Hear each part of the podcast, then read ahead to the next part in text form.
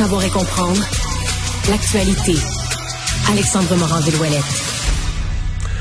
Ah, Alexandre, cet après-midi, les yeux étaient tournés vers le palais de justice de Laval et euh, donc ce père de famille a bel et bien été accusé du meurtre de ses propres enfants. Oui, l'homme de 46 ans accusé des meurtres au premier degré de ses deux enfants, deux infanticides survenus hier soir.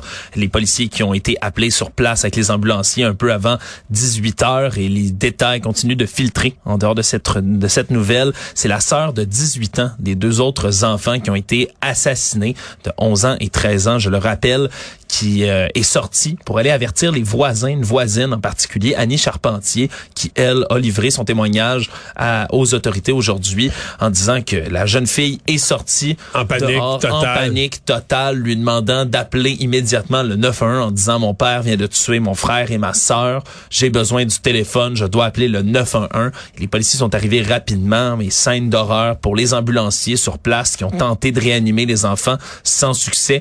Les détails de l'histoire sont également scabreux. On parle de possiblement des enfants qui ont été ligotés et mis par la suite noyés, noyés dans une baignoire. Donc une situation absolument horrible, deux infanticides qui ont été commis comme ça et c'est vraiment encore une fois un autre qui s'ajoute alors qu'il y a un peu plus de trois semaines, euh, c'est un père de brossard lui qui aurait assassiné sa conjointe et ses deux enfants de deux et cinq ans. Donc un autre, euh, une autre situation comme celle-là, d'autres assassinats qui se multiplient comme ça. Cette fois-ci, c'est à Laval.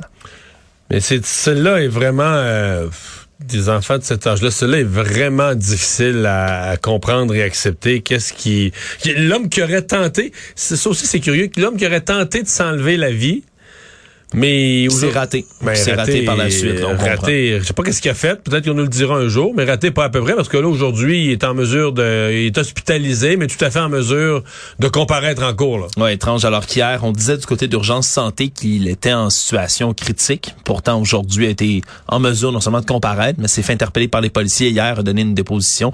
Donc on, verra ce qui en ressortira, mais certainement c'est un autre procès qui va être extrêmement suivi, qui s'ajoute. Là, on parle d'infanticide, on parle de familicide, il y a également beaucoup de féminicides qui se sont produits dans les dernières semaines, derniers mois ici au Québec.